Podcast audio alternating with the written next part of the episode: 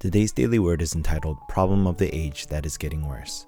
And our passage comes from Matthew chapter 8 verses 28 through 34. In today's passage we see two demon-possessed men that lived among the tombs that were so fierce that people could not pass through that way. The demons within the two men begged Jesus to be sent into the herd of pigs and proceeded to drown in the sea.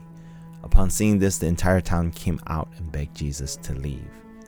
Today, we have a great problem where the nations are being influenced by demons, facilitated by the three organizations.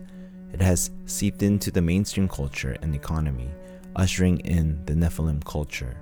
We see this culture lead to destruction where people are falling to drugs, mental diseases, and addiction. In today's passage, we see Jesus breaking down the works of the devil, and instead of worshiping, the people in the town kick Jesus out. The state of the world is similar. The world has become addicted to a culture that is killing those who are addicted to it.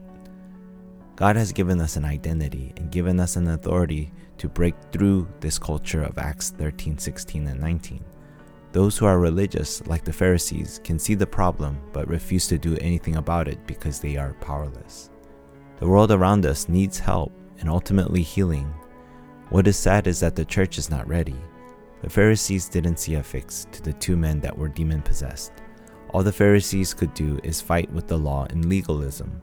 That is what the Pharisees tried to do against Jesus, but Jesus is the true fulfillment of the law and revealed God's heart through the gospel.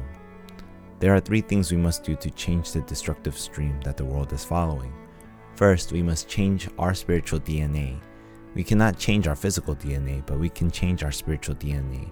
We do this by enjoying the blessing of the triune God, nine settings, and the three ages where we must utilize these blessings to reach people that only we can reach with the answer that people around us really need. Second, we must enjoy the time schedule that God is leading us on, understanding our start was in the problem of Genesis 3, 6, and 11, but understanding that in Christ this fundamental problem has been resolved through the cross, where it is finished, and where Christ is, demons flee. We are in a culture filled with demon culture, so we must be aware and break down the forces of darkness. Third, we must utilize the actual, real authority given to us in Christ Jesus. We access that authority through scheduled prayer and deep prayer.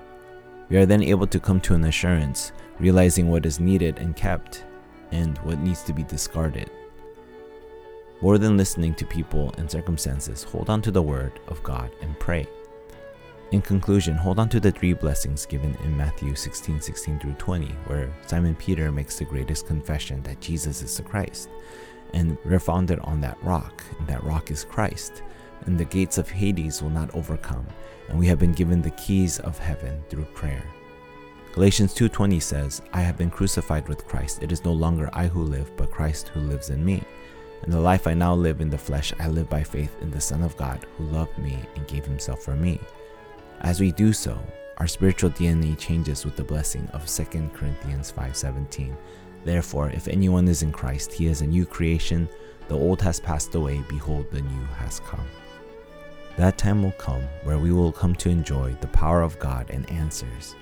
As we start today, have a time of personal forum, remembering what you have in Christ, having the assurance of what has been given to you by seeking Christ in the midst of your day in the field.